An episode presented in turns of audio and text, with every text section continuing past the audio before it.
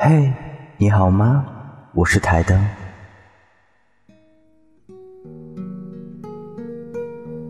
而夏天还是那么短，思念却很长。这个夏末，他受邀参加成九的婚礼，刚进大厅，就见一帮同学向他挥手，过去坐了。大家正在交换对成九近况的了解。考研去了外地一所大学。从此彻底跟同学断了联系。后来听说出国了，留学吗？全奖半奖？不清楚。那是去给杨老板去打工了？不知道。不会是移民了吧？关于程九的消息，全都来自于听说、据说。当然有人问他，上学的时候你俩最好，你总知道点消息吧？他诚恳地摇头，在接到程九的电话之前，他们已经失联七年。这个人，这个电话，这个婚礼，都是在他的意料之外。这时候又有同学到场，收了伞。这什么天儿啊？刚才还晴着，突然就下大雨了，我的鞋都湿透了。大雨，遥远的记忆奔袭而来。他第一次见到程九是在新生报道处。南方的夏末天气闷热难耐，来自北方的程九满头大汗，从背包里抻出一根洗过的渗着水珠的黄瓜，旁若无人地啃起来。程九眼睛黑亮，脸膛绯红，苗条结实。他见这啃黄瓜的架势，知道一定是老乡，于是主动打了招呼。程九大乐，从背包里抽出一个硕大的西红柿给他。他们扛着铺盖去寝室，沿途经过篮球场，男生们正为了把皮球扔进筐子里而拼杀不休。所谓命运，无非如此。就看到坐在场边休息的他，汗水湿透了短发，温润的额头在阳光和树叶的映衬下发着光。在日之所及的男生中，唯有他镇定自若、闹中取静的气质。他脸一红。快步跟在程九身后走了过去。他很快就知道，他叫陈七，是陈九同系，三人在同一个学院。陈九像姐姐一样照顾他，两人很快形影不离。学院大课上，陈七要么逃课，要么趴在最后一排睡觉。他是体育特招生，只在篮球场上生龙活虎。篮球场是出入寝室的必经之路。而陈七是篮球场上晨钟暮鼓一般的存在，宣告着他大学生活每一天的开始和结束。有那么几次，他想把自己的心思告诉程九，又怕程九笑话，还是作罢。这天，他在实验楼门口等程九下课，居然看见程九和陈七一同有说有笑地走出来。程九还为陈七拿着外套，他的心一下子揪紧了。手脚全都成了多余的物件，抖来晃去，不知道该放在哪里好。他两人在实验室门口告别，程九向他走来，手臂上依然搭着陈七的外套。他强忍着没提问，好在程九是个肚子里搁不住话的人。刚才别提多吓人了，我一不留神，啪一下把烧着的酒精灯碰翻了，火苗哗的一下就窜起来，完蛋了，眼看就要烧到。程九手舞足蹈，陈七的外套在他的手臂间上下摆荡。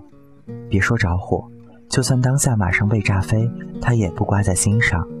他眼里只有陈七的外套，针一样一下下戳着他。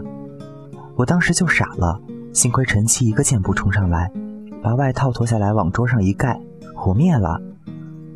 程九满眼光闪闪的，但很快又暗淡下去。不过你看，外套烧了个洞。他说：“这件穿了好多年，正好丢掉，我就给拿来了。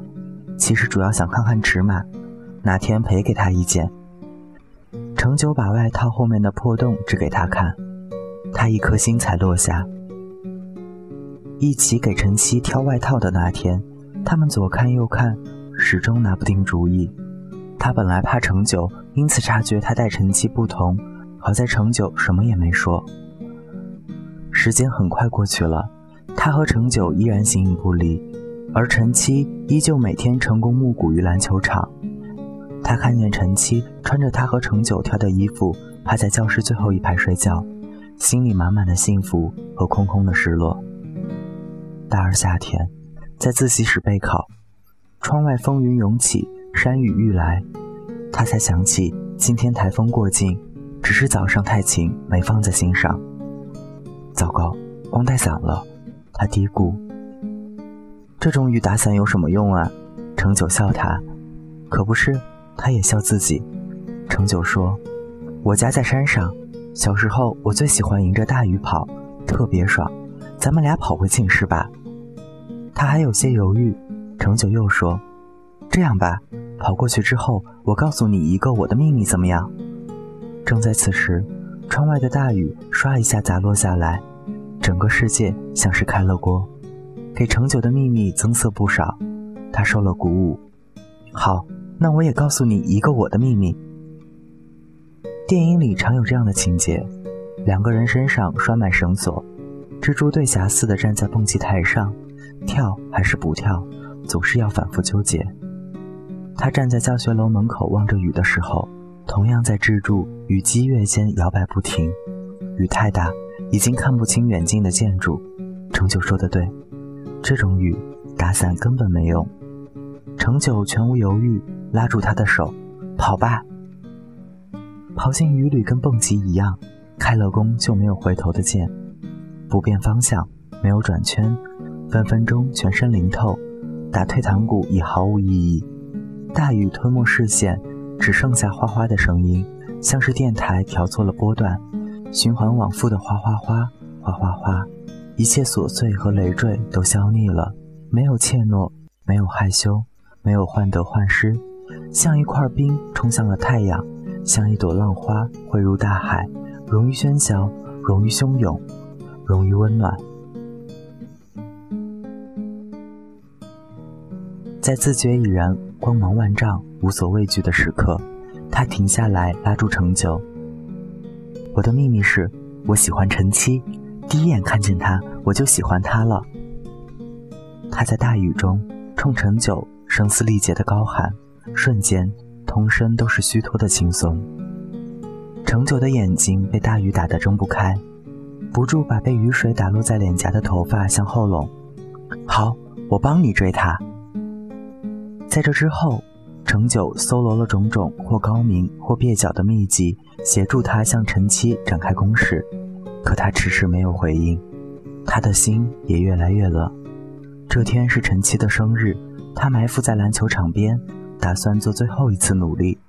他心如乱撞地站在陈七面前，他却问：“就你自己吗？陈九呢？”这天晚上，两个人坐在篮球场边上，说了很久的话。这在他本来算是阶段性胜利，可惜陈七不过剖白他喜欢的是程九，托他问问程九的意思，希望能够得到一个答复。他万念俱灰地在校园里转了几圈，终于回到寝室，老远就看见门口一个人影，是程九在等他的消息。怎么样，表白成功了没？程九眨着闪亮亮的大眼睛，满心期待。他第一次这么讨厌程九的大眼睛。讨厌程九的活力四射、自信满满、大大咧咧、没心没肺。今后别再跟我提程七这个人。他不耐烦地推门进寝室，爬上床铺，掀起被盖住头，谁也不理。自此以后，为了避开程九，他换了经常自习的教室，上课也刻意跟其他同学坐在一起，不给程九留座位。假期更没有结伴回家。大学开学后。程九突然忙碌起来，没日没夜的复习考研。他对程九的逃避，先是迁怒、怨怪、嫉妒，后是愧悔和不知如何道歉和挽回。总之，两个人就这么一路冷下去了。至于陈七，既没有应允他的追求，也没有盼来程九的答复，只成了个关系普通的同学罢了。七年了。程九打电话给他的语气自然亲切。我跟我老公都在美国读博，趁暑假回来办个婚礼，办完还得回去。如果有时间，一定要来呀。他已经是个社会上打磨过的人，懂得用寒暄盖住双方的唐突不是。恭喜啊，一定到场。不过你还欠我一个秘密。程九一愣，说早就忘了这回事，但他直觉程九是记得的。当年跑进大雨之前，程九允诺过会告诉他一个秘密，可后来他们都忘了这件事。之所以提起他，并非一直记挂着，不过寒暄两句，让气氛别尴尬而已。世事往往经不住推想，曾经那么亲密的两个人。怎么就疏离到七年没有音讯？一通电话，还要用多年前的老梗来调节气氛了。程九和新郎来敬酒了，同学多年不见，都起哄要拥抱新娘。程九还是那么大方，一个个抱过去。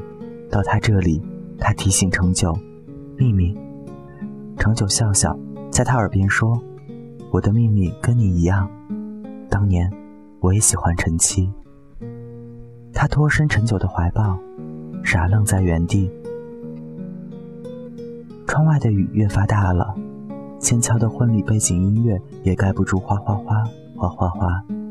他不负有冲进雨中的勇气，坐在人群中等雨小一点再走。自责也罢，遗憾也罢，悔恨也罢，此刻都显无用，道歉也显虚假。他只是突发奇想，如果。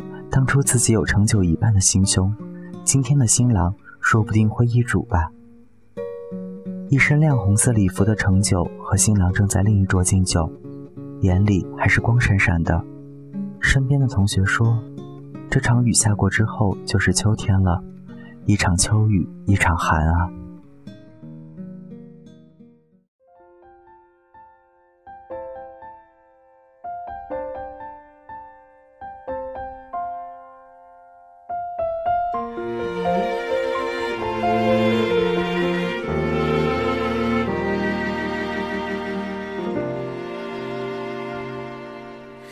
是我们总有好多话，什么事都可以讲。我的爱情比你早，却一直放在心上。后来你们之间的变化，我不想再多说话。经过了相遇和挣扎，我还是无法将它放下。